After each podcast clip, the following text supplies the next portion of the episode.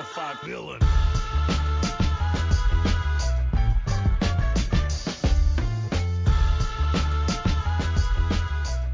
Hello, everyone. Uh, this is David, And this is Mo.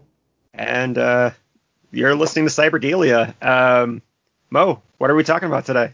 Well, today's topic is uh, lights, camera. Can you hear me? Can you hear me? I wanted to talk about uh, the new reality that a lot of us live in, and that's uh, working from home, working remotely, and uh, the tools that we use to make sure that we're effective and can can do our work. Uh, so hardware and software. Uh, but maybe we could just talk about how our week's been. David, how have you been?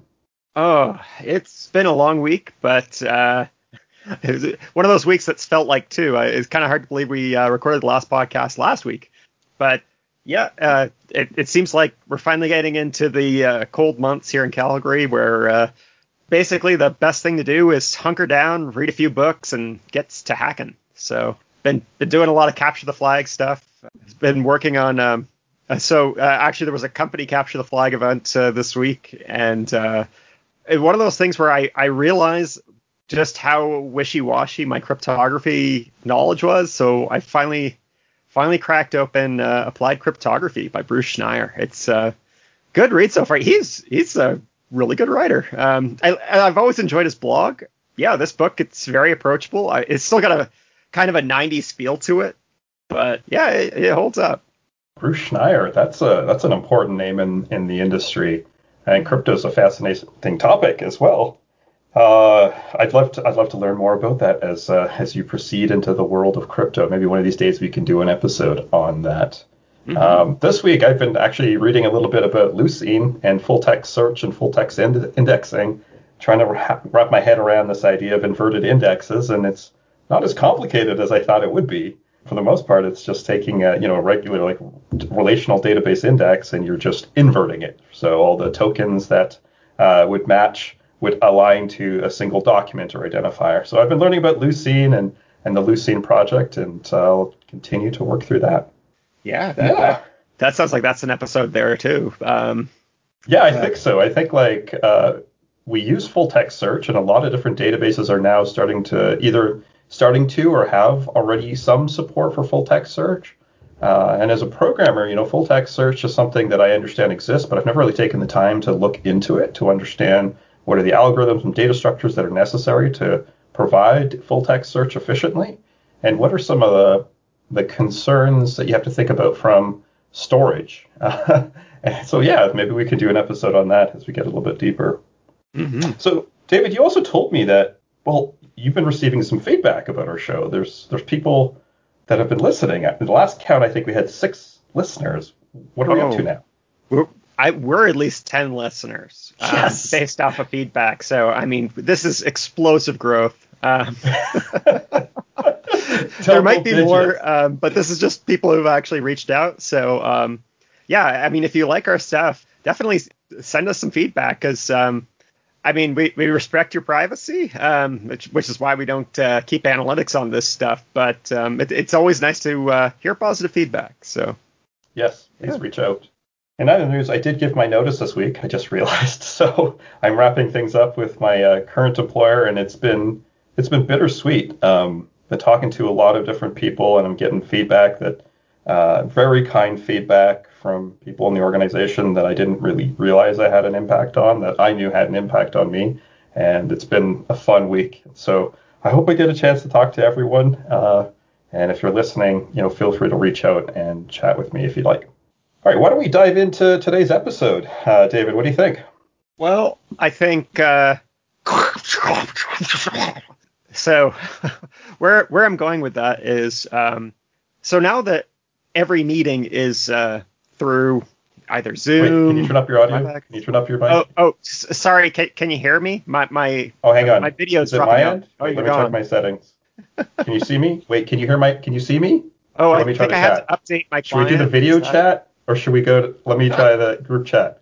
Uh, certainly uh, the world is getting better at uh, you know dealing with those sorts of faux pas of um, how we do video chat but uh, some folks less about faux pas but a bit more about technique um, so one thing I've found is uh, a lot of people don't really record their audio that well. Um, and in video chat, there's going to be things that are outside of your control. So, you know, a network connection or the service you're using goes down or is having degradation.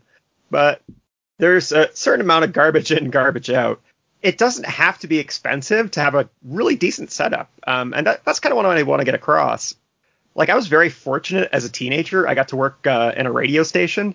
And uh, some some valuable advice I got was, um, you know, technique can help you in any situation, whereas equipment I mean, that's going to vary from situation to situation, how much money you have. And so just learning a little bit about technique, that's super, uh, super valuable advice. First, I want to get across, like, so this podcast, I mean, sometimes certainly we've, we've used some nice equipment, but uh, since since we've gone into uh, full remote mode, my setup is not an expensive one. I'm using a Rock Band microphone. So if you recall that video game Rock Band, um, that that microphone that came with the game that's just a Logitech USB microphone. Um, you, you can get one at like a garage sale for like 10 bucks. They're they are cheap, but they're also really good. They're they're just generic USB audio devices.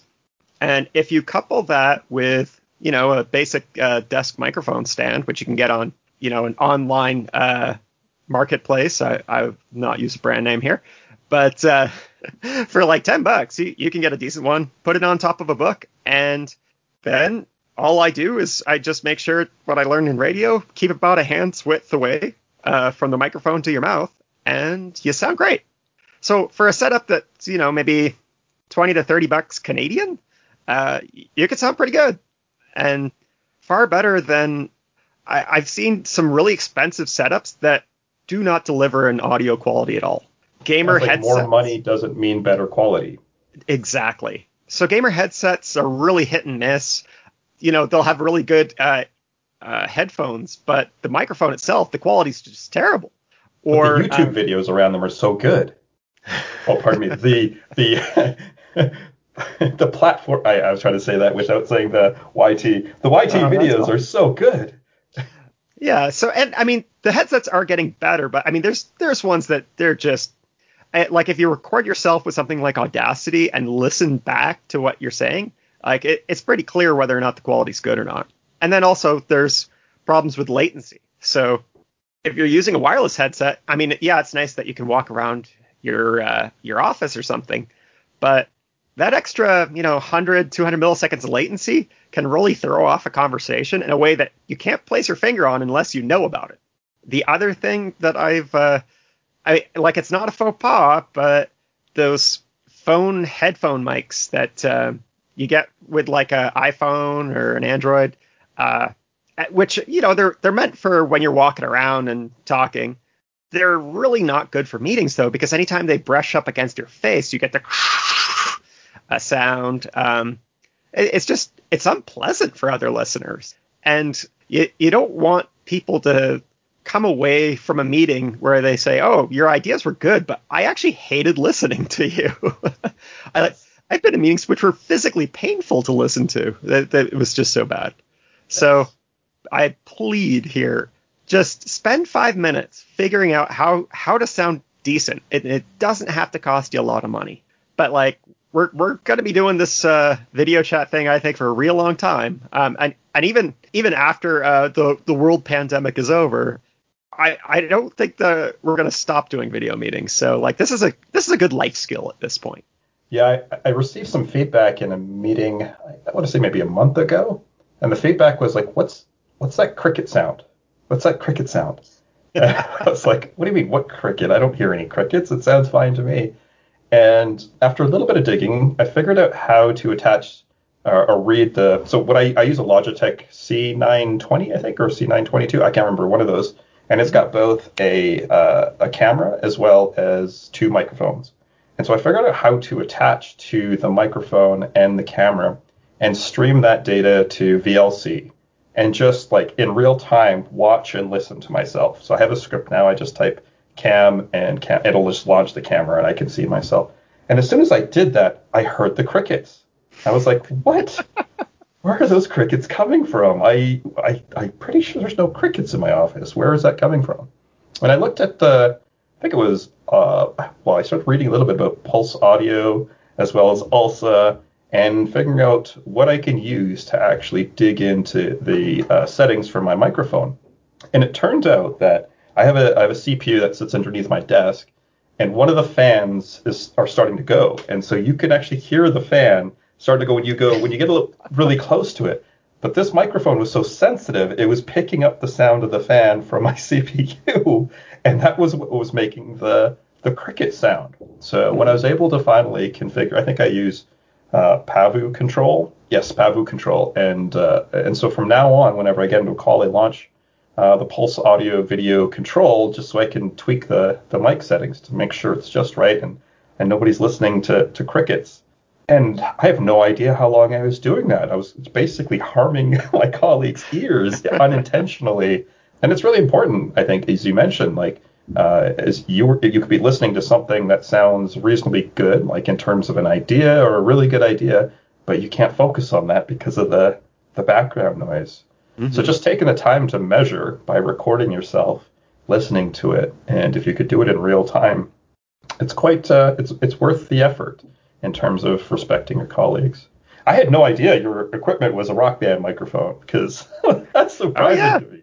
But so it, it, works great, and I mean you can certainly go more expensive. I, I mean I've I've seen people they have like fancy almost radio grade microphones, um, you know, condenser microphones with uh, going through like a tube amplifier, and then you know it it gets uh, pushed into um, at some point uh, analog to digital converter, and just sounds okay. And it's like, well, you would have been fine with just something you pick up at Radio Shack, um, or I, I guess, uh, yeah, yeah, in terms of quality and you know, not a knock on. I've I've used some uh, microphones uh, in in my audio recording days that I you know again I paid a few bucks for, um, and they sound great.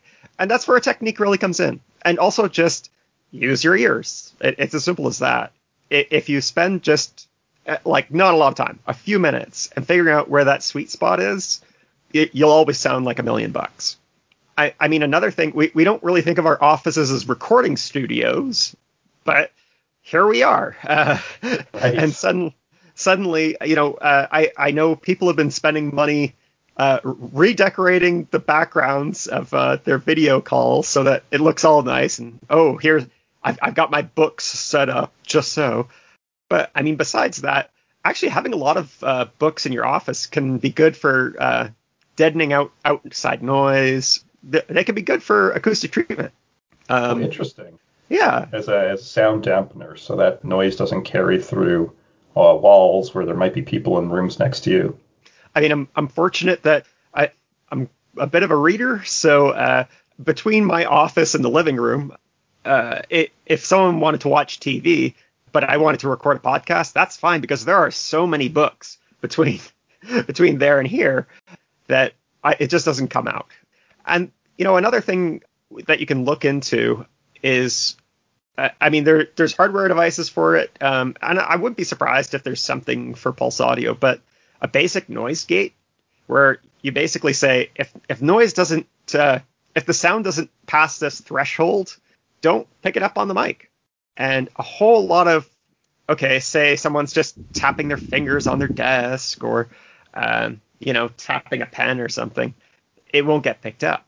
So again, these are not expensive things. Um, well, actually, Noisegate might be, but just thinking a little bit about what you're doing, that's not going to cost you anything, but you will sound better.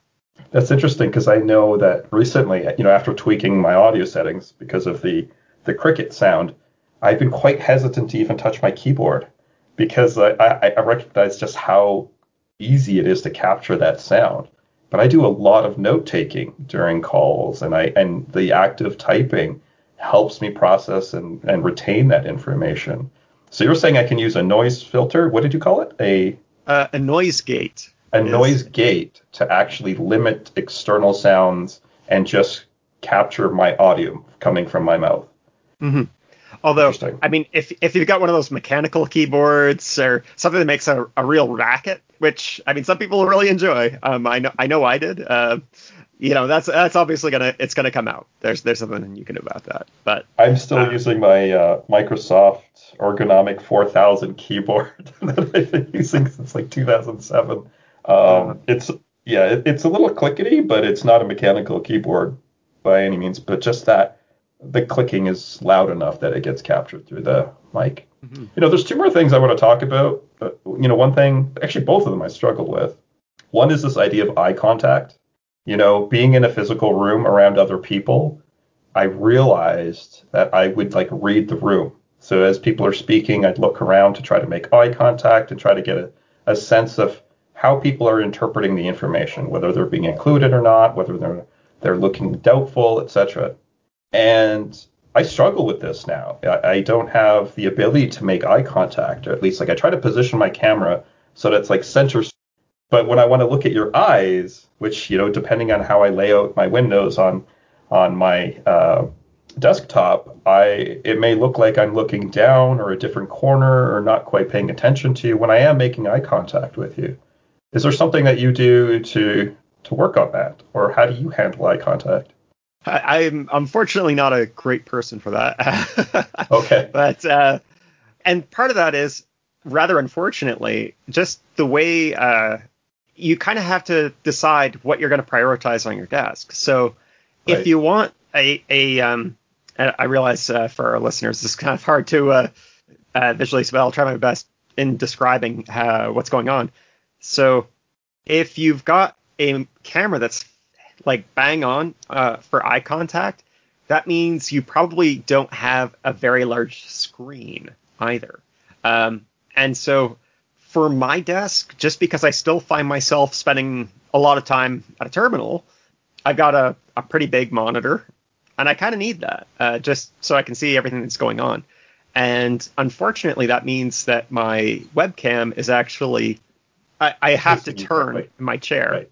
and I, I mean I find it uh, a little awkward, and you know it, it would be great if I had a webcam that and and maybe maybe this is a, an idea for some product company to steal. A webcam that is actually on um, sort of a, a, a snake like um, in the same way that you see those uh, lights where uh, you can bend it so that you can focus the light just where you need to a webcam that would actually allow you to snake it so that it's like okay right now i need to be on camera so i just move this down Right. and then when i'm done with it just push it up and i don't think about it um, Oh, if I could just grab a piece of paper and quickly scratch something out on a, on the paper and like point the camera down at it as if we're doing sort of a whiteboard session, I would love that. That's a great idea. Uh, I'm thinking of those lamps from uh, another big box retailer, just like you're talking about, that has has the coil that you can point it around. Uh, I ima- I wonder if that exists. I'm gonna have to well, look I, that. I know what i'm searching for after this episode because uh, yeah uh, i can think of uh, lots of good uses for that so window yeah layout is important because I, I find myself okay so we've got this meeting we've got a shared document we're all collaborating on the document so i want to see what's being written but at the same time i want to see what uh, everyone's doing in terms of like their eyes. So i'm trying to get that position in the right place so i can have it in a gallery view and see everyone. I want to hear what's going on. Plus i want to you know capture my own notes on the side. And so i find myself like having to reposition my windows a lot. And i haven't quite found out the optimal setup. So I sometimes put like one one window is focused just on my note taking, another one is the browser so I can see the shared document, another one might be the uh, window that shows the cameras of everyone in the room. Um, it's such a weird or a different feeling for me, especially after being in person and working in meeting rooms uh, for so long. It's a new skill. Oh, there, there's something. I, I'll, uh, there's a video I'll have to send you. So there was this proof of concept that Sun Microsystems had, and I want to call it the Star Project, but I'm not sure that that was the name. But uh, more importantly, what it was, they had this desk concept that was really. Um, I, I liked the idea of it. So essentially, you had your screen, but also the desk, which you know was horizontal, was also a screen, and say you wanted to scan a document, you would place it on the desk and press it, and it would read that in.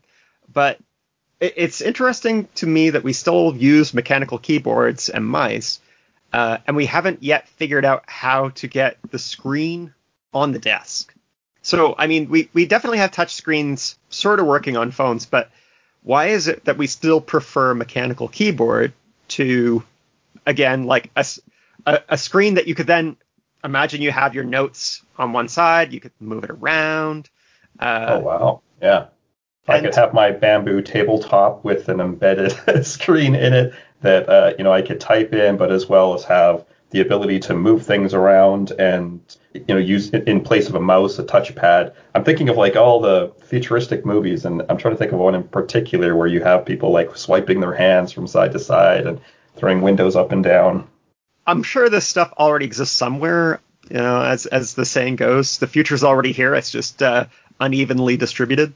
Um, I think something like that, especially these days now, where you kind of have to juggle a whole lot of digital displays at once, which in the past was just a non-issue, precisely because you you could sit at a, a table with other people, you'd be writing on a notepad or typing in a laptop, but you still had the ability to do eye contact. Yeah, I, I wonder like what a couple of years from now will look like, you know, and like the impact on enterprise sales, where like you know when you go to an office, they've got wired Ethernet connections through the walls, poking through the holes. They've got uh, so- sound dampeners in the hallways. They've got uh, wireless access points everywhere, so you can be physically connected to the network. But working from home, you don't really have an IT department. You don't have someone to take care of those things. I've got to wire my own connections. I've got to run my own, you know, Netgate appliance and pfSense and make sure that my up and down speeds are good so that we can have this conversation. So like I've got to run my own printer so that I can actually scan documents, print them off, sign them, scan them uh, before we move to like a fully digital world. And I have to ask, I have to wonder, like, how are people doing this? How are they coping? How are they making sure that their networks are secure and mm. they're still able to do their work? Well, I, I think there's going to be that place in camera sales and in audio. There's the concept of the prosumer, uh, where you know they're not just playing around with it. it. It's part of the work, or, or you know, they they are willing to spend a lot of money on it. So it's nearly pro grade, but it's not designed for like hundred people. It's designed for you know one or two. I mean, we we talk about uh, small office, home office, but I I think for stuff like networking equipment, we're we're going to see a lot more of that. Where it look, it's not designed to be super fancy in the office. You're you're really just looking for reliability because uh-huh. I mean I I don't know about you, but when I'm working an 8-hour day, if suddenly my home router kicks the bucket for, you know, a, a few hours or something and I have to mess around with that, well, that's time that I'm spending on that instead of my actual work. Yeah. So I think we'll probably see a little more of that, but uh, yeah, I'll, I'll, be curious to see. Funny story. I was having a coffee chat with uh, a director at my organization, and he was apologizing for the uh, video and audio quality because he says around this time of day it seems like there's a lot of network congestion in the area. He's using a cable modem, and so his network speeds tend to not be so great at this time of day. And it made me wonder. I'm like, wow, you know, uh, first of all, I was like excited I'm talking to a director, and then.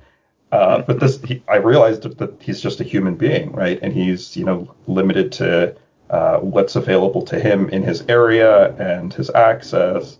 And that, you know, in, in many cases, I was privileged over this individual, even though he's like higher in the organization, because I have fiber to the house and my internet quality was much better. And so I, I didn't have to worry as much about those sorts of things.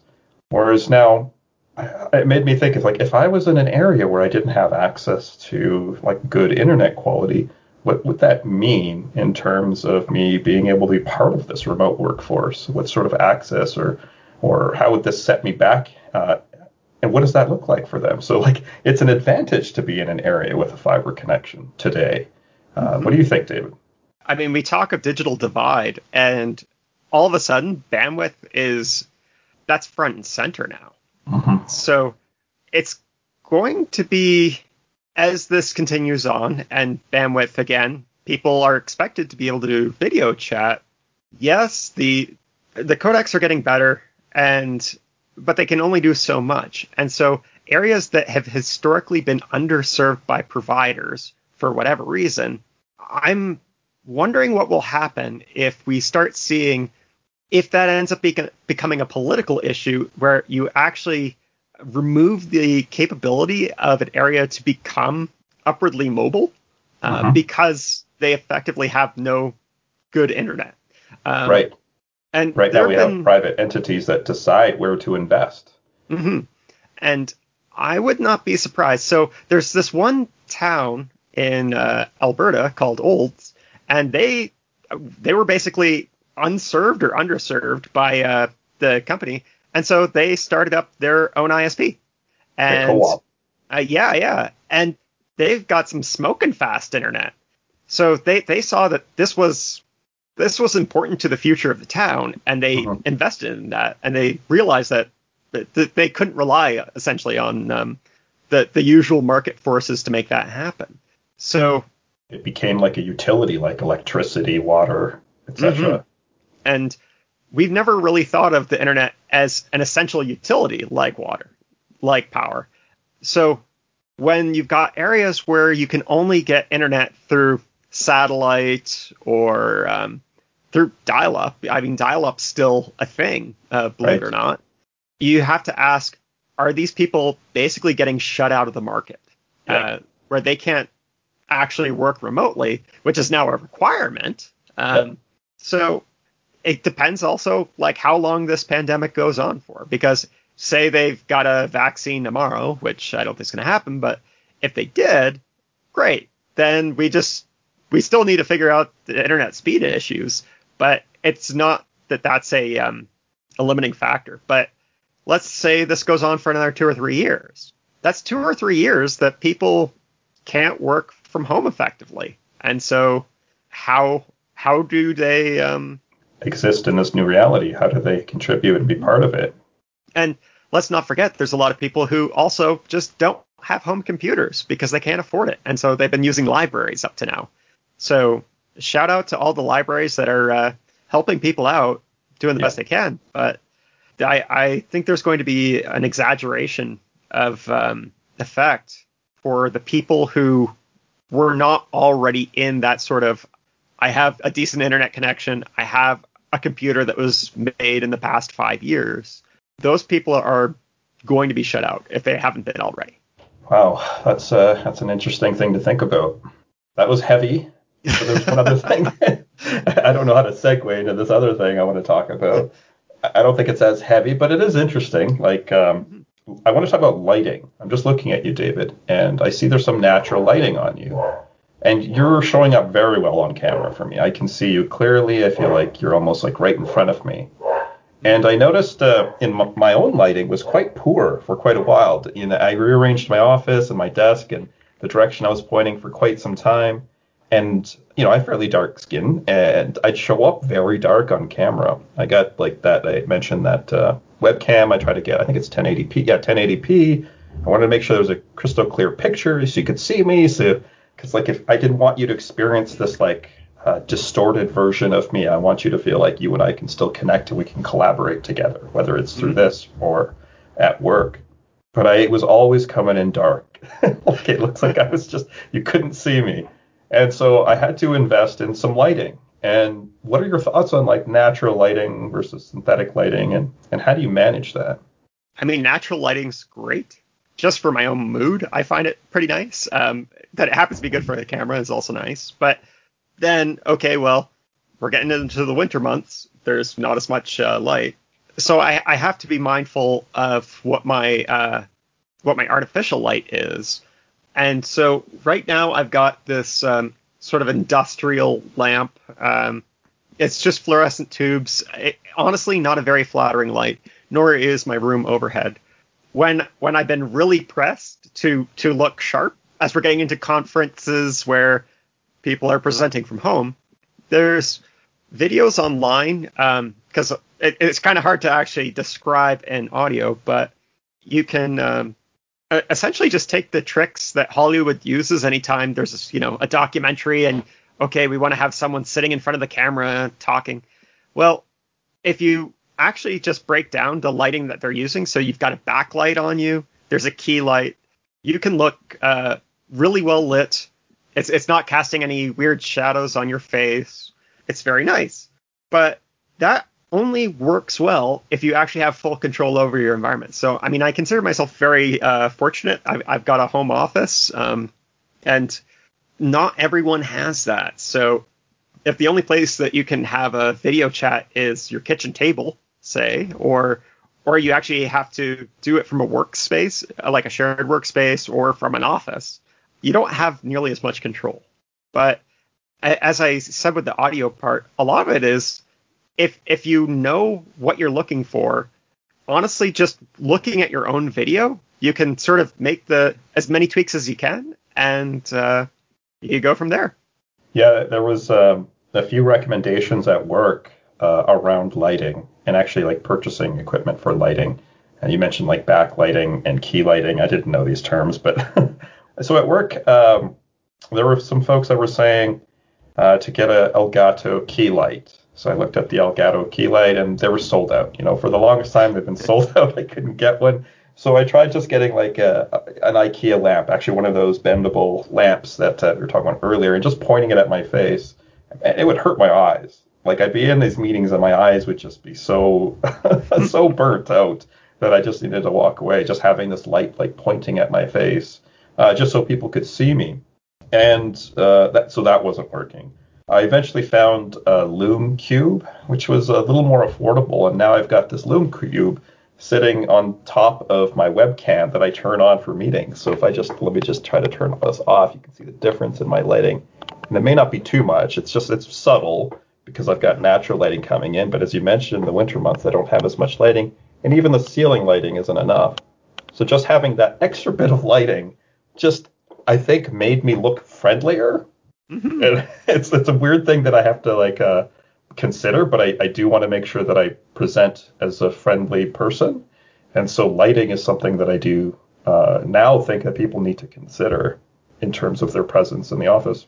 I mean, think about for the long, I mean, less so in the tech industry, obviously, but people would dress up for work. You you try to present your best face because you want people to take you seriously. You want people right. to feel that you're friendly. Your ideas, yeah. Yeah, it, it's why you comb your hair or you know any of that stuff. So so in this new reality, all of a sudden these things which used to be just sort of the territory of AV geeks like myself, um, yeah. now suddenly that is the new uh, wearing a tie. That's the new dressing up fancy because that's how you come across uh, well. Like so, if you're doing an interview, you would always dress your finest. Well, suddenly, if you're interviewing over video, you have to figure out some way to actually stand out from the rest. And so part of that is, hey, I'm actually going to spend the 20 minutes to figure out how I sound good, how I uh, how I'm lit, so that I I look approachable. You're just looking for that edge. So it's kind of funny that the stuff that I just did for totally unrelated reasons now uh, are actually relevant in the business space. Right you're a leader in the space now. Yeah. Uh, Which you know, as, it's it's weird because um, you don't normally think of doing uh, radio shows as like, oh, this will be useful when I talk about product X. Um, right. uh, you know, it reminded me of an email uh, that was sent out. So I worked at this company. Um, it was uh, an oil and gas producer and an email was sent out. At this company, we were allowed to wear jeans on Fridays, but only Fridays. The rest of the week, we were not allowed to wear jeans. And I laugh at this now. And an email was sent out that had the definition of smart casual, and it described what you were allowed to wear and not wear. I don't know what triggered this email or why it needed to be sent out. Um, that emails bothered me. like this idea that, and just even right now thinking about that, uh, being at that office and being and wishing I could wear jeans, right? And and then you know what happened is that on Friday everybody wore jeans. So jeans became the new uniform. So you looked weird if you weren't wearing jeans on Friday. And I'd get in these elevators riding up and I'd look around and everyone was just a robot, you know? It's like just like and I felt terrible. I was like, how how do I maintain some level of creativity, you know, in my work? And my work requires problem solving, which requires like some element of creative thinking, while you're placed under these restrictions of like smart casual means this. So and, jean shorts is that how, how you accomplished it? I don't know. Maybe somebody more brave would have tested the the lines to see what would have happened there.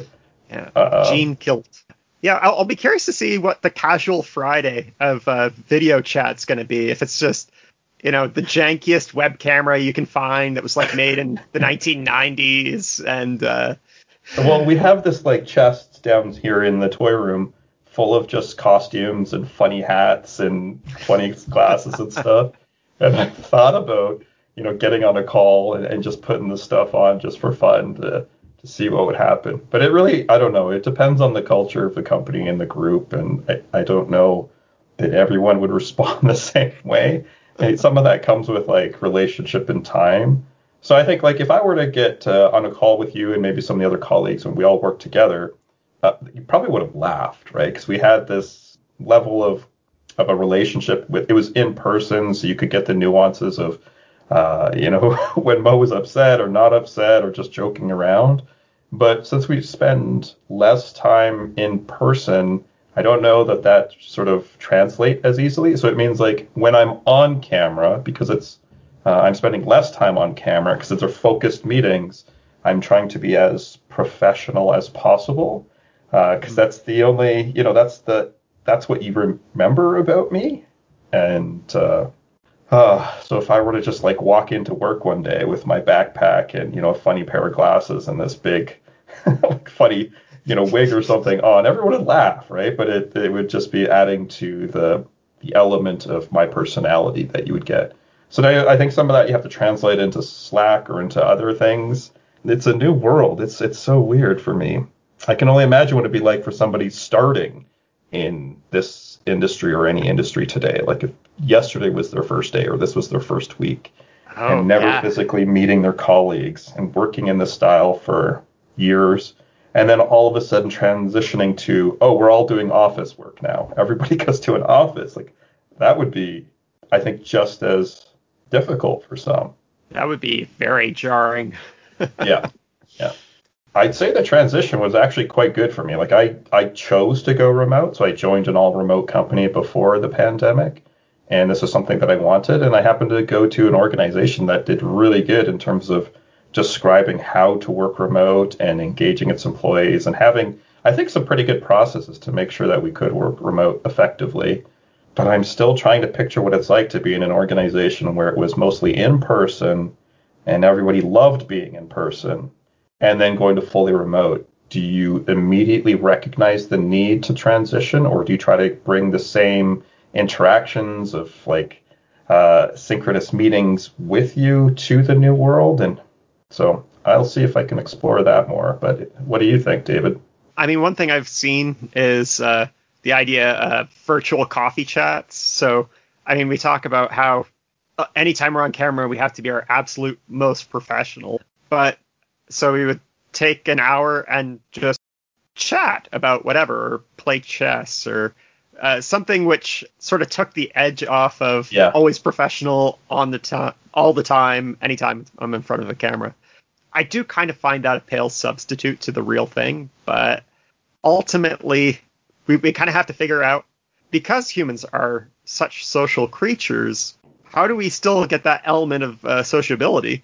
um, which is really good for gelling a team, but in a way where oh we also can't we, we can't do the normal team building exercises to paintball or whatever.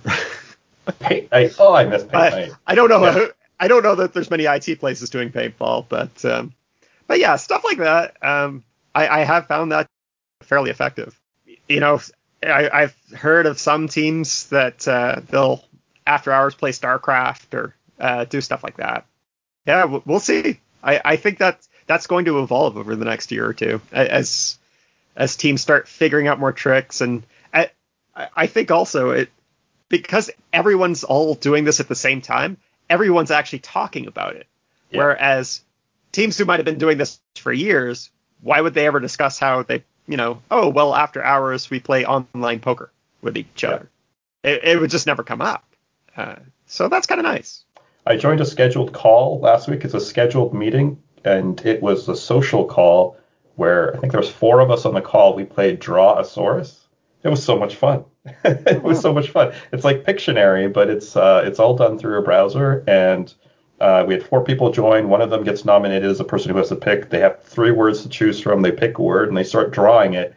I used my mouse. I didn't have a, like the equivalent of a stylus uh, mm-hmm. to draw, but it was fun just to to break the monotony, but as well we got to know each other. And you know a question was raised that was related to work and we ended up talking that through while we were drawing and playing this game. And that was fun that it was on the schedule and it was a priority and it was important that we played together. Yeah. It's figuring out those sort of engagements that you can pull in even the new person because yeah. I mean again thinking of this sort of company capture the flag event that we were doing you could tell who who sort of does this stuff in their outside hours, but it's probably pretty intimidating to, uh, you know, hey, here's a executable, get the flag inside of it. it's almost like a test. yeah, and uh, so you you have to make sure that the the social aspects of it are different enough from work that no one's going to mistake this as like uh, an assessment or a test or reflection on their ability to perform their job. Mm-hmm. Yeah. That's a good distinction. Well, David, I don't know if I have any more essential tools that I want to talk about. Do you have anything that you think uh, is important for the remote worker in 2020? Well, so this one's not being talked about a lot, but mm-hmm. I feel like in the next few years it might be. Obviously, everyone's starting to pick their poisons uh, as far as video conferencing stuff's going. So a lot of people use, uh, was it Microsoft Teams? There's Skype. There's Zoom. There's uh, Cisco WebEx. Yeah. and then there's Jitsi, and I want to talk a bit about Jitsi. Um, yes. So this is a free open source video conferencing solution that you can set up a Docker installation in like under an hour. Um, and uh, honestly, Mo, we, we probably should start recording our podcasts over this. Um, we, have just been using Skype uh, largely out of habit, but I think as time goes on, it's going to get more and more important that these services can actually interoperate because I don't know about you, Mo, but if you deal with anyone outside of your team, all of a sudden, oh, well, I have to have a Zoom client. I have to have a WebEx client. I have to have this. And, you know, this is why phones and email still work great, is because I don't have to care that someone's using Microsoft Outlook to be reading their email or if they're using Mutt whatever. The email gets across, and that's fine. And when I want to call someone with my phone, I just punch in their number, and voila, we're having a phone call. Yeah. I think we're going to have to get to a point where these services can start interoperating with each other, and I think that's going to be a, a, real clash of metal. Um, it's, it's going to be. I worry that there's going to have to be an outside force that kind of pushes because the market for these services assumes a monopoly. If Zoom allowed you to interoperate with Microsoft Teams, all of a sudden, if Teams has a better feature set or something or better video quality, then there's nothing to keep you from continuing using Zoom or vice versa. But as long as the server and the client are attached to each other in a way that they just don't interact yeah. um, with others, we're going to have this really inefficient system. And I mean, one of the things I've had to do because I got kind of tired of, uh, oh, hey, download this client. Well, I don't want to download your client. Yeah. I don't know what the heck's on there. There, has been cases where um, uh, some of these groups, it, it's it's almost malware, um, yes. and how how yes. they uh, take Fire over jail. your system. Firejail is a must. I cannot launch Zoom without FireJail. And well, you're right. Some of these clients also, uh, like software, they don't run on all operating systems. You know, there may not be a Linux client, for example. Yeah. For example, on Zoom, if you rewrite the URL, um, because they always try to push you to the slash J URL, and I'm I'm guessing that's Java or God knows what. Um, but if you rewrite that to uh, slash WC and you add a join in there, then WRPC. you always get the web client. And I don't care about all the. I, I just want to have my conversation at the end of the day. Um, I don't really need any fancy features. And honestly, the browser's been doing this stuff for years. I mean, I'm I'm sure that there's some convincing arguments for uh, the need for a downloadable client, probably because uh, you know browser developers aren't always good about not breaking stuff, um, and not as good as uh, operating systems in, in that sense. I but, think the APIs are a little bit more reliable these days in in the major browser vendors, and most of them are like centralizing around WebKit or Chromium. So mm-hmm. for the most part, it's the same. There was something interesting you mentioned about Jitsi. Like uh, Jitsi is amazing because the barrier to entry is so low. You go to meet.jit.si and it generates a uh, you know pseudo random set of words uh, mm-hmm. that you can use as the meeting room and instantaneously, without having to log into any service or have an account, you can establish a connection or a video chat uh, with another person on the internet. And that is amazing to me. That is a really low barrier to entry without having to install anything except for a browser, which is likely already on your machine anyways to me, I just I love that experience. You know, the having to figure out, okay, go launch this application or go install this client and create an account and leave it on my machine and trust it, give it all the permissions to everything, especially the things that are most sensitive, like my camera and my mic, and and just blindly trust it. It's I wish as the person producing content, like me sharing my audio and my video, I could have more control as to how I do it, like which client I want to use, where that data goes to, and how it's stored, and who can see it.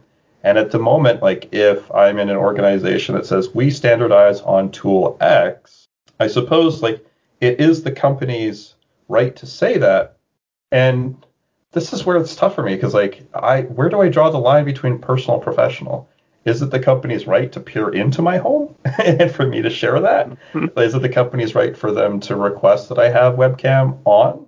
Uh, maybe I don't feel comfortable sharing that. Like maybe I want to keep my home private. Not that I have anything to hide, but it's like this is my privacy. This is my data. This is you know it's like the same thing of like taking my picture with my consent. So I mean these are interesting things because I think I value privacy quite highly, and I'm starting to re- realize that about myself and I'd like to have a little bit more control. Right now, that control comes in the form of you know positioning my camera in a way so you can see what I want you to see. Uh, but that's I don't know. I want more control over that experience. I've started hearing uh, sort of mandatory video on for for all calls. Yep. Um, so the one problem I've seen with every every meeting going to uh, virtual is especially if you're in a day where you've got back to back to back to back meetings. Like I, have had days where I've had like ten meetings, um, yeah. and you need to eat once in a while. Um, yeah, yeah. But uh, there, there's something uh, a little more visceral about watching someone eat uh, food while they're video chatting. Whereas, you know, if you were in a office, look, you're just eating a banana, no big deal. So yeah, the sound I, of the crunch or the sound of the bite and the smacking of the teeth or etc. can be distracting. I think you're it's like amplifying that, whereas in a, in a, in presence, it may not be right in your face, off to yeah. the side. And I mean, certainly it's a faux pas, you know, if well, you know, you had one meeting that day, so why was that when you were eating your like Captain Crunch? Um, but I, I think there's also going to be a case made for people who have to fulfill a biological need that has nothing to do with like, oh, could you just do it some other time? So that includes things like say you're diabetic and you have to give yourself an insulin shot. Like, oh yeah, hey man, that's that's a biological need.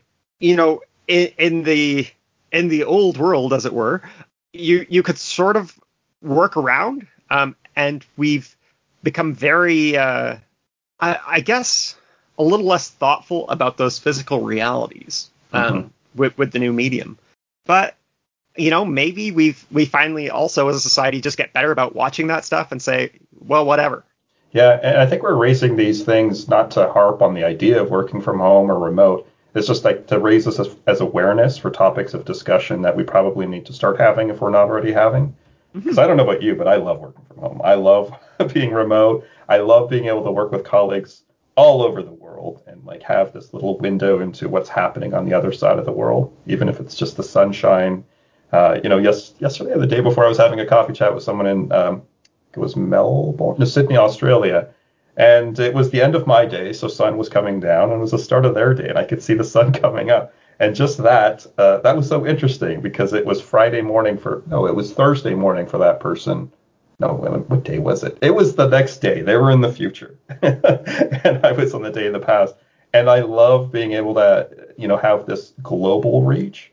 It makes me feel more like of a citizen of the planet Earth and less of just a, a citizen of my local municipality. And I, I can reach and connect with so many more people than I could uh, in my local area. I just happened to be lucky to meet some amazing people in my area, but it took many years before I could. Uh, I'm talking about you, David, and all the kind folks at, at, that org. Um, and so, yeah, there's a lot more people that I can connect and meet with. And to me, I love that. Even though I'm an introvert, I think I love meeting people. And I get to do that with some boundaries of saying, okay, I've had enough. I need to go for a walk. I'm going to turn off the video chat and, you know, be alone in some respects, it's what what I like is uh, especially if you're in a, a, as you say a geographically distributed group, um, you get in some respects almost the benefit of travel um, because right. what, what's one of the reasons why you would go to um, Europe? It, I mean, yes, there's beautiful things to see, but it's also the interactions that you're going to have with people, and people, those are going to be different yep. that you have from people in North America or people from Asia Pacific. Like having that uh, the geographical diversity leads to a mental diversity, and that's a good thing. Um, because yep. you you just see that the world is more complex than than you give it credit for, and uh, you take uh, you, you, try to assume less, which is right. good. I I think for me, it's also taught me to be more considerate of the language I choose. There was a meeting earlier this week where somebody was describing uh, what I call a checkbox as a tick box. And I had never heard the term tick box before. So I'm talking about in HTML, there's the input type, mm-hmm. and it shows up as a little square that you can click on. And uh, this person was in Australia, and they're referring it to a tick box. And I had never heard that. mm-hmm. Conversing with others, being aware of when I'm describing the temperature outside, whether to use Fahrenheit or Celsius. Uh, talking about someone was talking about body weight and losing body weight, and they were describing it in kilos. And you know the conversion of kilos, and just it it reminds me of all the different ways that we can look at the same thing and uh, remember that they exist, and to go look them up when I can't remember. Oh yeah. Well, so one book that uh, I'm I'm just finishing now from uh, Henry Petroski, I believe it's called Success Through Failure. He's talking about how you have all these different railroad gauges.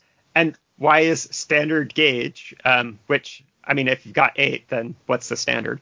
But why is that a certain width? And it, it has to do with the carriages that came, uh, that were horse drawn in Roman civilization. And because those ruts would get that way, okay, well, that meant all the tunnels were built a certain width. And so, like, there's very logical reasons for why something ends up the way it does, but you're not going to see a standardization because standardization in this case it would be so expensive.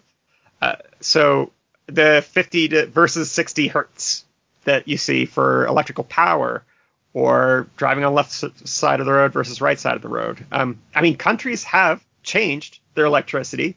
Countries have changed the side of the road, and, and the stories of these are awesome to read but uh, you realize just how much goes into that. And even then, okay, well, so they changed it, but the world still has 50 versus 60. It still has left versus right. Right now, there's a discussion uh, amongst countries about daylight saving time. Well, yes. you know, one country can move, and you know, there's there's states in the U.S. where um, they say, "Oh heck, we're we're keeping with one," and so from the time zone files, like uh, on Linux. if you ever wonder why they're so big, it's because well, there's a lot of different ways uh, to figure out the time across the world, and you know, there's slash time zone is complicated. there's so mm-hmm. many.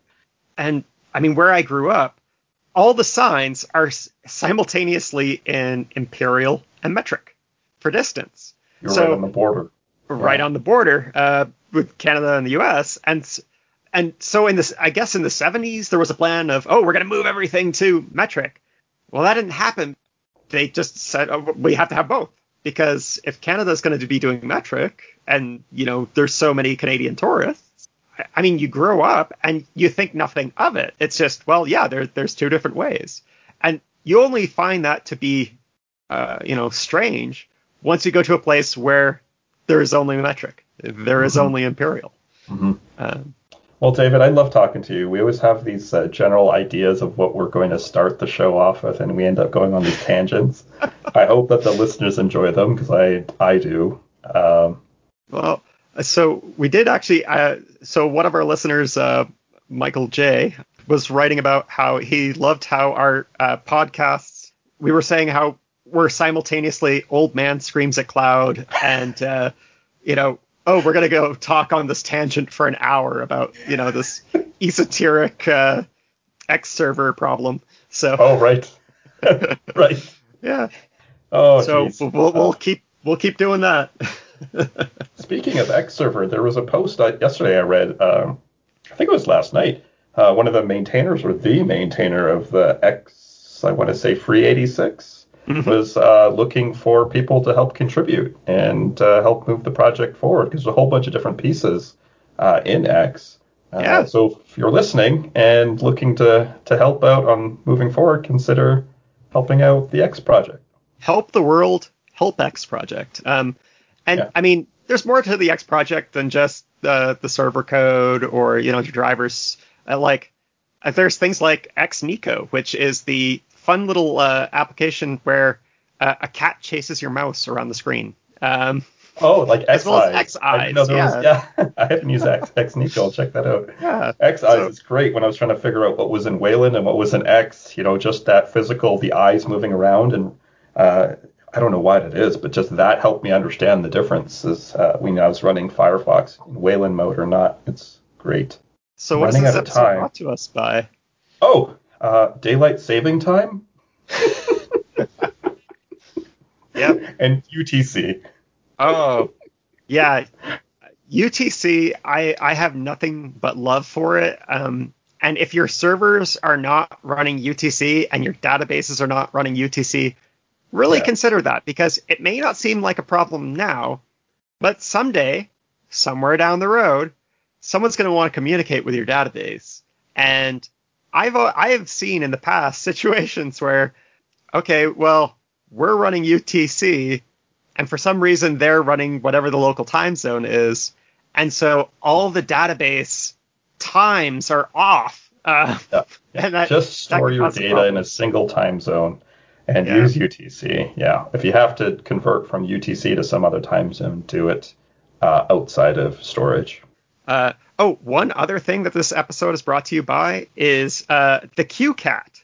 Um, so I, I've uh, got one little home project going on where I want to, uh, just for insurance reasons, uh, have a inventory of all my books, and uh, it's a lot faster to just get the ISBN off the book.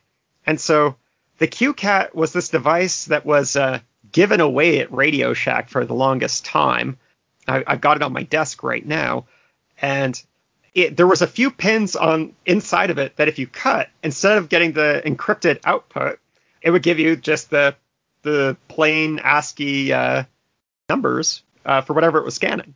So CueCats, Today I learned. Today I learned. you you can get it cheap, and it's it's the the cheapest barcode scanner you'll you'll ever find. So I'd like to add more. well, I guess more. besides a phone, if you got a phone these days, I guess those are pretty good too. But There's also uh, ZBar uh, IMG. ZBar IMG. It's a CLI tool. Once in a while, when like a program wants, uh, when I'm setting up two-factor auth and it gives you the barcode, I'll just screen cap it, put it through uh, ZBar IMG, get the uh, two time-based one-time password, and keep that secret uh, in a vault. So ZBar IMG. great. ZBar, Well- bar, whatever. Oh yeah. Well, for our American listeners, uh, Zed is a thing here in Canada. They're very proud of it. Um, I only learned that like this last year. like to be honest, I've grown up here, but I think I've always said Z instead of Z. When, I don't know why. yeah. I mean that that's very much the imperial versus metric um, debate. Uh, yeah. Uh, well, thank you for listening, and uh, talk with you again. Bye for now.